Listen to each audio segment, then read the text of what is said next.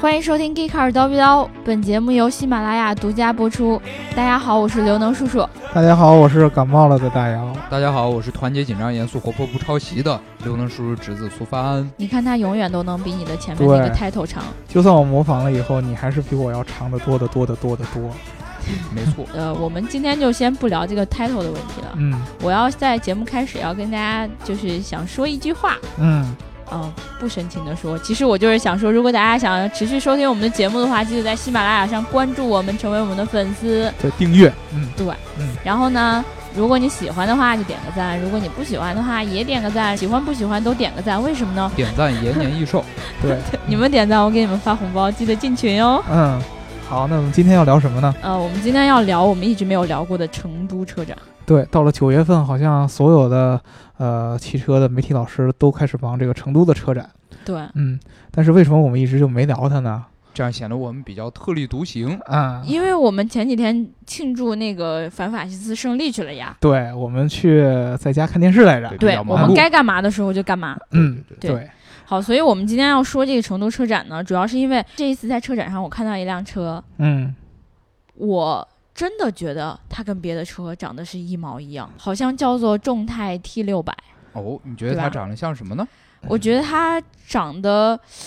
有点儿像 Q 五，又有点儿像途锐。这个众泰的 T 六百呢，是一个叫什么新上市的家庭版。嗯，对吧对，它为什么要出这个版本呢？因为呢，大众有一个 SUV 的车型叫嗯途锐，嗯，它今年呢也换代了嗯，啊，所以说呢，这个呃众泰 T 六百也在今年选择换代。啊，我猜是他老妈跟他说：“你学学人家，人家都 换代了，你还不换代对对，你不能落后呀。嗯，尤其由这件事儿呢，我们就开始思考，就是这个。呃，中国的好多自主品牌为什么都会选择借鉴这些其他的国外这些品牌的这些外观呢？对吧？和设计呢？对，啊。而且呢，这个事儿呢，刘能叔叔好像是有一个切身体验的。除了这件事儿？”之外叔，叔遇到这种长得像的车已经不是第一次了。对，嗯，其实前两年也发生了这么一一个怎么说一个比较奇特的经历，对吧？啊，嗯对对对对呃，对叔，叔这个大家都知道，呃，叔叔平时家庭生活也比较美满，啊，哎，有一个可爱的儿子 嗯啊，有对还有个一个可爱的侄子，呃，嗯我对是叔叔的侄子，啊我的表哥，也就是刘能叔叔的儿子嗯，张二 狗，嗯张张二狗，哎，他这个我零儿子为啥不跟我姓呢？我就很好奇。反正是叫张。二狗吧。啊，啊，张二狗同学他这个零花钱比较多，嗯哎，那天呢，他遇到了这个我刘能叔叔嗯和我刘能婶子的好朋友嗯隔壁老王叔叔，哦， 哎，这隔壁老王叔叔呢就给这个张二狗表哥说。这个我这儿呢有一辆路虎揽胜极光，嗯，哎，是一好车，好车，哎，然后，嗯，都是自家大侄子，嗯，这五十万卖给你，嗯啊看怎么着？哎啊，张二狗说这这好，这好是好车，干得过，看了一眼，眼大吉普，好嗯，然后就买了，花了自己的一部分零花钱嗯，买，了这么辆车，嗯然后回去呢告诉了我叔，嗯我叔那天晚上也比较累，就嗯睡得早，嗯第二天起一个大早就到自己家这个上千平米的这个地下车库里。啊哎去看看儿子新买这辆车呀、嗯，一米地下边儿，哎，走过去一看，确实很不错，嗯是大吉普，很嗯漂亮，嗯造型也比较动感，嗯嗯，呃，唯一就有一点儿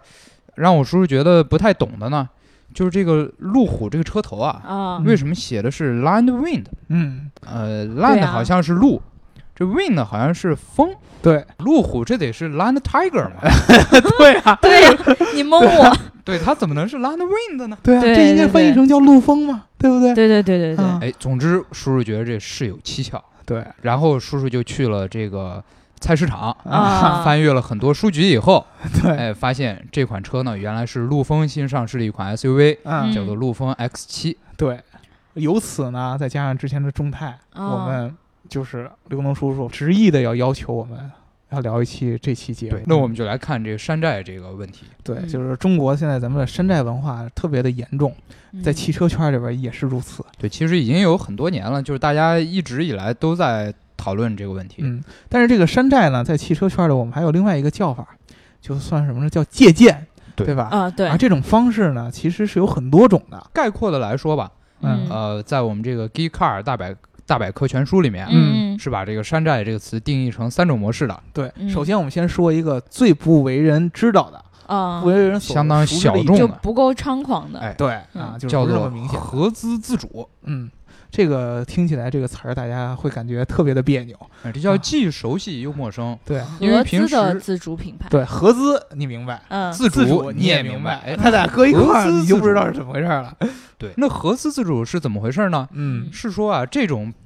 类似品牌的这些车型，嗯，或者说品牌吧，嗯他们的知识产权是属于国内的合资汽车公司的，嗯啊，但是呢，你看到他们的车，又有一种似曾相识的感觉嗯啊！不，实际上不能算似曾相识，你就你就会感觉它完全是合资公司中外方的那些厂家的车型换了个牌子，哦，对，但是它的品牌呢又不是外方的那个品牌，没对错，啊吧这个品牌又是一个新的、独有的，专属于这个合资公司的品牌。说白了，对其实在生产换牌儿车。嗯哎，那这种东西它为什么会出现呢？嗯就其实我想大家都能敏锐的感觉到，嗯这种东西它不是市场竞争的产物，嗯，嗯，它有一种很浓厚的政策的气息。对，嗯、它的根源在于我国这汽车工业也有三十多年历史了，嗯嗯但是我们一直以来这个以市场换技术的这个策略，嗯到今天其实已经被业内认为不算很成功了。嗯就就哦我们确实是献出了我们的市场，嗯但各是路我的嗯们各路的洋品牌都杀了进来，哦，但是这个技术好像并没有拿到。嗯所以相关部门呢就有一些着急，就要求在这个“十二五”末期，自主品牌的销量能够达到国内汽车销量的百分之五十。那既然自主品牌达不到国内销量的百分之五十，怎么办呢？嗯哎，相关部门就是就发现我得用一些硬的政策指标来完嗯成，所以就要求合资企业必须要尽快上马自主啊，来完成这个目目标，并且为了保证你这个建立一些自主的品牌呢，我就是把它和你呃增加产能扩建嗯还有跨类生产，还有你的新的投资挂钩。嗯你要是不上马自主的品牌、自主的车型，我就不允许你扩建，不允许你扩大产能。对，也就是说你没如果说你不弄自己的品牌的话，嗯，你就不能再继续扩大生产了。对嗯但是合资品牌每天都梦想着我能扩大点产能啊，对因呀为这些洋品牌越来越受欢迎。对对对对，对，所以那没办法了情况下，就首先先得完成政策留给了这个作业。哦，要完成这个作业，一般你有三种方法。有一种方法呢，是你导入合资品牌的旧平台，嗯就人家已经用过了一些汽车平台，嗯，对它嗯进行二次开发。嗯呃，还有一种呢，就是说找这个新能源的要求；嗯嗯哦，还有一种呢，就是完完全全的从零开始嗯搞一个新品牌，开发出来新车来。但是你知道，完完全从零开始，这个成本是很高的。对太难我了觉得也很嗯难，而且这也不是人家当时要开这个自主品牌的真正目的，对对人家是吧对要对对扩大那个真正合资车的产能，对吧？对没错，嗯，所以这些厂商基本上都选择了最简单的那种，嗯就是引入这个合作方的旧有的平台。嗯，嗯，所以我们套就个套个新牌子，没错，没嗯错，所以我们就看到了很多呃，像雨后春笋一样出现的新品牌，嗯比如说上汽通用五菱的宝骏，嗯东风本哦，田的思明，北京现代的守望，嗯上海大众天悦，嗯，东风日产的启辰啊、哦以及等等等等等等等等一大堆一大堆一大堆一大堆对，这些牌子听起来都特别陌生，哦，嗯对就，这是他们的一个共同特点。呃，合资企业创造这些新品牌，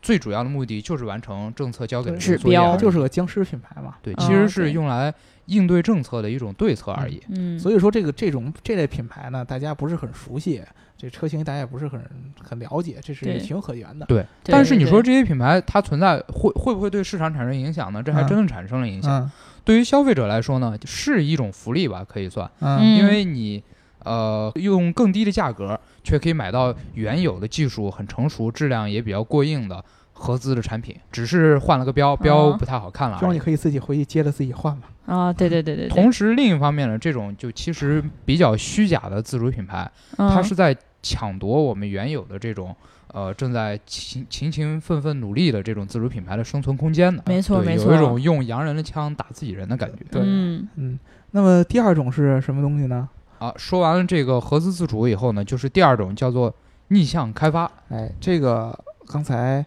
其实跟这个呃自主合资自主品牌是有一定的区别的。嗯这个逆向开发呢，呃，我个人感觉是比较，呃，就是借鉴里边儿比较有建设性意义的一种呃学习的方式，借鉴方式。因为听着这它里个面名起儿码也有，像，它里面对起码有“开发”俩字儿。对对对对对就对，是你开发啊，顾名思义呢，就是你是要有一定的研究的过程的，对对对对对？吧？你自己还是要花很多的精力和资源进去的。没错，哎嗯啊，咱们举个例子，比如说啊，我现在呃一个自主品牌，我觉得，得某一辆车啊，国外公司的某一某一款车，我觉得不错啊，嗯很符合我们的定位嗯啊，我们也很希望知道它这是怎么造出来的啊。那我们去找这个呃，它这个外国这个品牌，它肯定不会告诉你啊，对没吧？错，这他是要告我的诉你核心呢。对，它就算是卖给你技术，也是卖给你那些特别旧的、淘汰的就像刚嗯才合资自主一样啊。，对啊，它是给你一些旧有品牌，对啊，对对，那怎么办呢？我就把它买一辆它的车过来啊，给它然后拆了，通过各个各样的手段，什么扫描啊，对对吧？？包括刚才农叔说的拆卸呀、然后把它这些啊、呃汽车的外观啊，包括里边的这些发动机乱七八糟数据都给弄下来。嗯啊，，先从外观开始，这是最简单的逆向研发。比如说，我我拿这个什么什么的仪器给它扫描一圈儿，把它外观数据嗯都都给弄下来，出一个图，我把它头灯改改，对吧？嗯尾灯改改，然后保险杠也改改，然后镀铬条多加几个，嗯对吧？对，然后呢， 各左改一下，右改一下，你基本就看不出它原来那个很明显的设计语言了。对，起码不会让我一上街就觉得，哎，这啊是对换了标的那啥。对，然后呢，但它我同时又保留了原有的那种美感和风格啊，。对啊哦对对啊，对，然后呢，我在内饰里边儿，比如说我换一些自己的，呃，我就比如说中国消费者喜欢高档的内饰，对对吧？我在里边儿用点高档的东西，比嗯，如说我做工好一点，对吧？然后用料足一点，什么真皮座椅啊，嗯，对吧？对然后导航啊都给你放上，对酸奶机啊，面包机啊， 对，都给你都给你放上。然后最后发动机这块儿，我找一些比较合适的，给能装进去，然后测试出来就可以了。嗯，啊，这种东西呢，你做出来，起码你还是有自己的收获在里边儿的。嗯，对吧对，你起码你你起码你扫描了，你能你能知道，哎，它这个东西大概是怎么着美感是体现在什么地方，对，对吧？对包括我放什么样的发动机合适，对吧？我底盘调教是怎么样？好歹你嗯拆、 对，你拆了什么，你自己有一定的想法。没错。用一句古话来说，就是橘黄出自黄，但比黄要红。嗯对，这青是什么出于蓝古而话胜于蓝，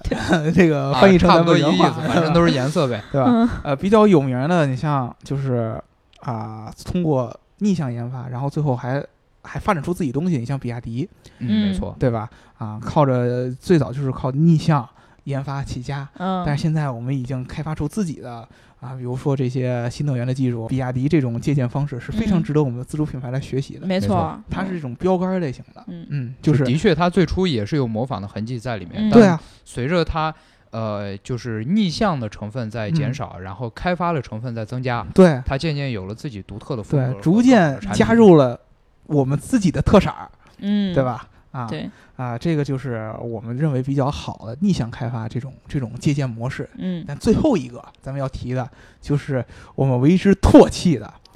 最最不要脸 的，这个也也是我最最接受不了的一种模式，就是呃非常直接的漏照补搬过来，抄袭对，啊直接抄袭，也就是我分不清的那些车呗。对哎，这种其行为其实是叫做抄袭也不为过的。嗯，嗯，对，它基本上就是完全照搬了其他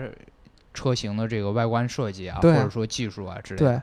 呃，这种这种感觉，你就比如说我们之前说的这个陆风嗯啊，你这种外观一样不说，嗯，你连品牌名字的前一半都一样，这对个对对就对十对分过分了。这种是感觉呢，呃，怎么说呢？就像是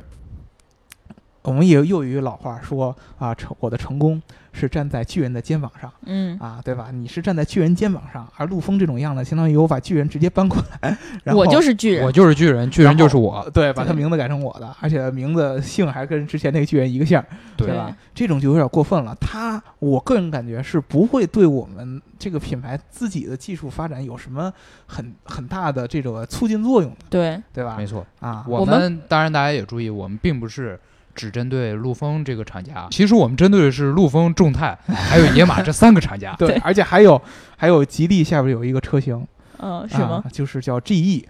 啊嗯，，这个这个非常过分的，就是你一眼看上去不假思索就能想到劳斯莱斯。但凡你是逆向开发嗯的，你可能这对个车放到那儿，你第一眼看上去，你不会有一个很明显的看法，哦，它就跟那个什么什么东西是一模一样的。嗯，对会有对这样的对，想法。但是咱们刚才说的这个中泰啊、啊 T 六百、中泰 T 六百啊，包括陆风啊，嗯嗯包括吉利啊、啊，包括野马啊这些，你看了它一眼，嗯，你就能立马感觉出，哎，这个车跟那个某某车是一模一样的，没错，这个就很过分了。嗯对吧对这种行为怎么说呢？就是呃现在形成了这样一种局面，因为绝绝大多数自主品牌现在已经逐步脱离了最原始的抄袭这一步了，嗯，但是依嗯然有一些企业在逆历史潮流而动。嗯好像真的是，对，所以我们感觉就是目前存在这样的情况：你陆风，然后川崎野马，嗯嗯还有这个刚才提到的众泰，嗯，这三个厂家似乎是目前山寨的主力军。嗯然后其他的厂家呢是零敲碎打的，有一点在山寨和自主创新之间有徘徊的迹象，嗯但是总的来说已经或多或少的开始在寻找自己的方向。对，这个其实也是被迫于生存的压力，没因为错咱们刚才说了那三个品牌，啊嗯，刘能叔叔也看过他们以前号称是自己设计过的一些车，是对吧？惨不是忍睹不太好看，啊，而且销量特别惨淡。但是我们就引出一个疑问，嗯就是中国不只是在汽车行业，对吧？你像我们这些什么手机啊，啊，对你像 iPhone 一上来，我们就什么 iPhone 娜娜、i i Apple、i Apple 什么都都出来，对对对对吧？啊，把 P 改成 F 的什么的乱七八糟都会对出来。就当我们面对这种生存的危机，或者说我们想要换取更好的这个经济模式、更更成功的时候，我们总会选择去借鉴，甚至于嗯哎去照搬一对，些已经成功的东西。嗯这个是为什么啊？咱们从两个方面来说，从这个行为模式上，嗯或者说行行为办事方法上嗯啊，咱们一百多年前清朝的时候，嗯，呃，大家都学过有一个著名的一个运动叫洋务运动，对没对错吧？啊，洋务运动其中有一个代表人物叫湖广总督张之洞嗯啊，这个人曾曾经写过一篇文章啊，或者一个有一个著作吧，叫《劝学篇》嗯啊，它里边说了一个呃一句名言叫什么呢？十一场记忆之啊，一，不不不，不是这个，啊 并不是这个。并不是这个啊啊，那个是另外一篇，那个是《海国图志》啊。嗯啊，他说的是什么呢？啊，叫这个中学为体，西学为用，什么意思？就是中国的学问嗯，是啊为我们的体制服务，嗯或者为我们的思想服务，嗯而西方的学问嗯啊，西方的这些技术只是为我们的使用和为我们的实践而而存在的。你能理解什么意思呢？包括刚才苏帆提到的。嗯呃，就是《海国图志》，这也是那一个时期的洋务运动的嗯呃开、开山之作嘛，“师夷长技以制夷”，嗯这个师夷长技，这个技是什么意思？就技是术西方的科学技术嗯啊、甚至科学都不是，就只是仅仅是西方的技术。嗯当时特指的是西方的军事技术对啊啊，学什么火火药炼兵之法，包括这个造船啊，学学西方的这个。嗯也就是说呢，咱们自古来说，我们看到西方觉得比我们强大，我们第一个想法就是把他们的技术拿到我先们的手搬里过来，搬过来对来用，而我们并不会去学习西方的那些所谓的创新精神。啊，就是说嗯对原理先不顾，哎，先不管，就先把因为东西拿过来。还是就是为为为体的还是中学，就是嗯中、对还是我们中国的传统思想来控制我们整整体的这个社会形态啊，包括人的思维模式。我们只是把西方的东西当做我们的实践上面来。对啊，如果那嗯会儿我们就开始学西方的思想，那可坏了。对，啊那就就是学坏东就西就了不一样了，对吧？换句话来说，就是你如果之前你要是把运这个体先改了的话，那你这个心儿就不一样了。对对对，就其实我们只是学到了表层，嗯我们因为我们自古就是要学表层的嘛。嗯这个就引出了下面一个，就是我们的思维模式，嗯就是我们这个中学为体，到底这个体是什么样的？你知道咱们中国人虽然说我们是啊、自称不信宗教，对吧？没是错，但是我们信奉一个呃思想，呃叫什么呢？思想模式就是嗯孔孟之道，对吧？呃，嗯儒家思想，呃，儒家思想一个很重要的一个点就是什么呢？啊、尊重长辈，嗯呃，简称简化成三个字儿叫“法先王”，就是我前一辈人是怎么干的，我现在就怎么干，对吧？对，我爸爸叫效我干法他们的什么做法 呗。哎，我爸爸叫我干什么我就干什么啊，就包括咱们，你想咱们上学也是这样。嗯很明显的，呃，上学的时候，老师尤其上中学啊、小学啊，教你做题，就要告诉嗯你要一步一步、一步一步的这么做，嗯而不是告诉你，哎呀，这个题你有什么自己的想法、解法什么的，老师不会这样教你。啊，一定你告诉得我按照那个比较正确的解法，哎，对对对我这个解法是一步一最步学，对我这个解法是最正确的，嗯，对吧？你少一步扣你一步分儿，嗯对你不要自己去创。对对你一定要这样对这样这样。就包括到咱们大学以后，我们写一个论文，嗯我们总希望，哎，有没有一个以前写过了问老师可以借鉴哎，的可，以借鉴的，对有吧没有已经成文的一些理论我可以借鉴的？所以说，我们自古呢，就是我们对创新就不是那么那么感冒。我们的感觉就是，我们老老祖宗就是这么干事儿干下来的，嗯而且我们干这些事儿效率很高啊，对吧？凭什么你说不让我用就不让我用啊？我学借鉴你的东西，其实还是瞧得起你的，对不对？，对，嗯说明有我这觉得种你自用说的说明这你这东西优秀，这个说这明个你不东西错正确。嗯，而且不只是我们，不只是咱们国家，我觉得其实对吧，但凡是落后的国家，嗯、他在学习的过程中都是先从抄袭开始的。对，就是说他刚开始他要想发展，对，他总是要有楷模的嘛。对我都对没有这个东西，你让我凭空创造一个跟你一样的东西，那是不可能的，嗯你对从吧？会会盖二层楼，然后逐渐成为会盖十层楼的比较容易。嗯你，平地起十层楼就太困难了。啊对所以我我就要跟大家举两个例子，嗯就是大家现在很认同的两个国家，嗯他们都是从抄从袭起制步造的。发明也非常认同两个国对家，嗯我们现在都觉得 “Made in China” 是一种贬低，嗯，对吧？嗯但是从前有一种叫做德国制造的东西，嗯，Made in Germany，被大家摒弃，你知道吗？嗯，就英国人当时特别瞧不起德国制造的东西，嗯为什么呢？他们曾经干过这么一件事情，嗯就是英国当时就是所有东西都很发达嘛，嗯对吧？他们当时就有一个叫做谢菲尔德公司，嗯啊，他谢只菲尔德，对，他哎，是这一定是造飞机 的，不能谢飞，他就哎飞听着了。名字就是造飞机的他是制造剪刀和刀具的，嗯啊。他当时那个剪刀质量啊，相当的好，嗯因为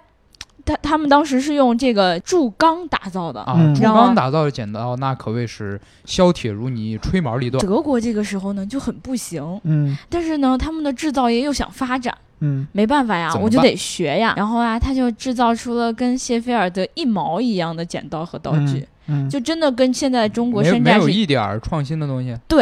他甚至把自己的剪刀上面印上了谢菲尔德制造，嗯他就不会开发一点新功能，比如说自动播放小苹果什么的。没有。但是他当时这个东西是拿那个什么铸铁打造的，也不是钢，总之是对不如铸钢了。对对对对对，所以它这成本就降很低，所有的这个就很便宜嘛。就就基本上英国跟人我们那会儿的炒勺一个工艺，对对吧？英英国人就觉得很不爽啊，凭什么呀？嗯这不是红果果是抄袭对吗？你学了我的，你还卖到我的国家来，对我的英国国家人的就人很都不还服用这个，对，他就不爽，嗯，他们就开始立法，嗯就是不允许德国再这样啦，你们嗯不能再这么干啦，嗯从此以后你们生产的东西必须要写上德国制造，你再再这样做，我就真的生气了。对啊你就不说能明用我在的名义，就对像在吧东西上对嗯面写上这是仿冒品，但其实我觉得你说白了，它也是经过了抄袭这个阶段，才后面能有奋奋起直对追。啊，你何止抄？袭？那会儿他跟咱也没啥差照搬距。嘛，也对是啊，但你如果说让他从一开始就奋起直追，这好像也不现实。对嗯。然后另外一个我们要说的民族就是嗯法西斯国 家，另外一个法西斯国啊家，意我大老利，哦 老想法 西意大斯利国，这家次，我猜对了。 我们要讲的对就是你日们 东洋国家。对嗯日本呢，其实一开始我是觉得特别不可思议，嗯因为我很喜欢吃那个糖叫做不二家呀。嗯，相信广大的听众朋友们大也家都你可知道能不二没家，听说过这个三个字儿，但嗯是呢，如果有一个 logo 放在那儿的话，你肯定就知道了。对，就一是娃娃一脸，啊个熊孩子，他其实也山寨了，嗯，他跟人他美国山学的寨是，logo 一毛一样。对，没错，生产的其实也是这种糖果。对，嗯实际上，现在这个美国厂家已经不知何踪了，而不二家成为一个非常著名的所以糖果的企所以业我我我我一直只知道不二家，嗯不知道他是抄袭的。而且就就就就按这个日本的这个汽车行业来说，嗯，我们上一期聊 K 卡的时候哦对，也说了，他们刚开始做这个车的时候，设计也是借鉴了什么甲壳虫啊你，不能说对借鉴，啊，对，是抄袭抄袭了甲壳对虫啊，啊，抄袭，抄对。袭了这个但威是利你斯看，基就普刚开始对 K 卡刚开始起步的时候，不也是抄袭吗？对啊，中国而人且现它在质量也很次。对啊，发展成了人家独有的一种东西。哎，我们可以把这个理解为一种逆向开发吧。嗯，可以到最后嗯就是说它，呃，也是一个学习借鉴的过程，对，起步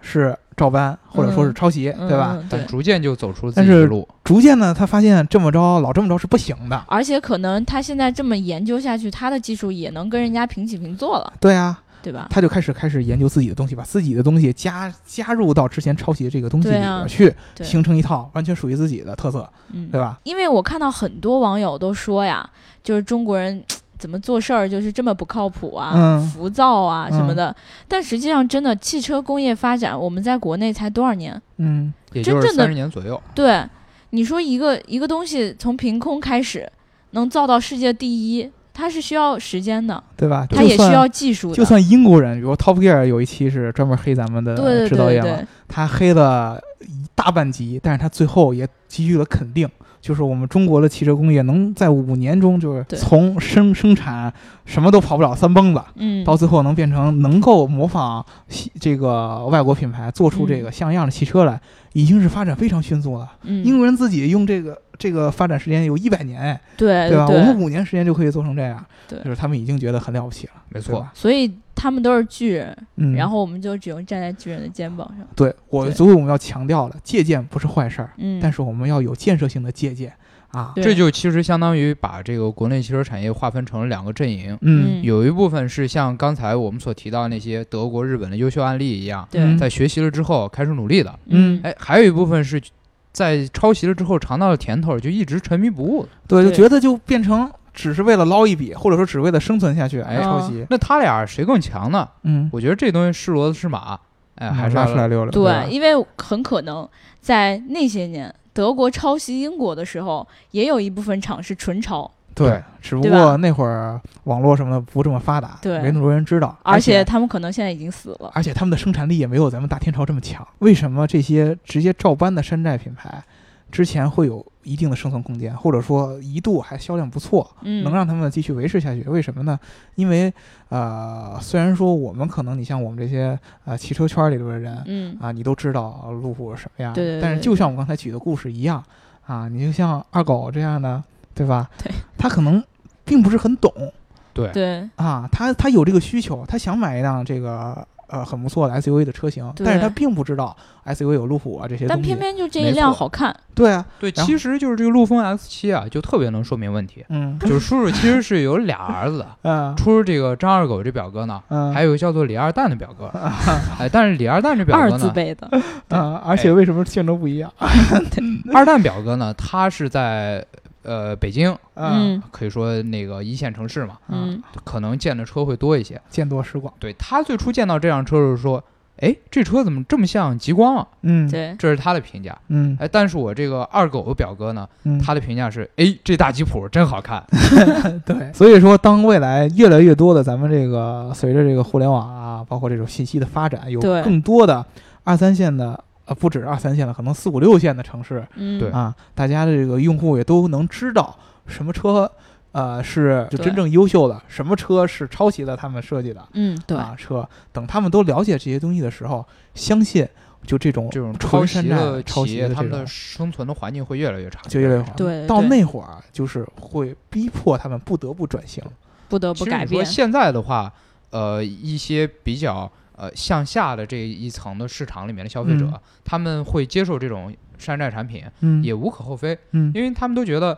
你这个价格比较亲民。嗯，对，因为大家都知道，这种山寨产品往往也就是十万这个区间以内，嗯嗯对，但同时呢，你的这个配置呀，或者说你的做工还嗯算是可以、嗯嗯啊，还算是让人觉得配置蛮厚道，嗯，而且这个车呢也还挺耐用的，而且还挺贵大，在性价比嘛，对对吧？又有面子又能开，嗯对啊所以这个真的无可厚非。嗯，选一辆这样十万左右的车，嗯，嗯嗯对，但是将来随着这个发展的时候，我相信，就是比如说像比亚迪这种嗯啊，包括像观致，你看对观致很明显的就是有自己的设计风格，有自己的语言。呃相应的，首先它有了自己的设计团队，它的没价格就错要涨上去，对吧？对自己开发那么多东西，雇那么多设计师，所以它就显得好像没有刚才提到的这些车这么有性价比。，对，而对且也没有，事实上也没有刚才说这些车那么火，对，对吧？销量就是真的但是我很相惨信淡，它会是未来，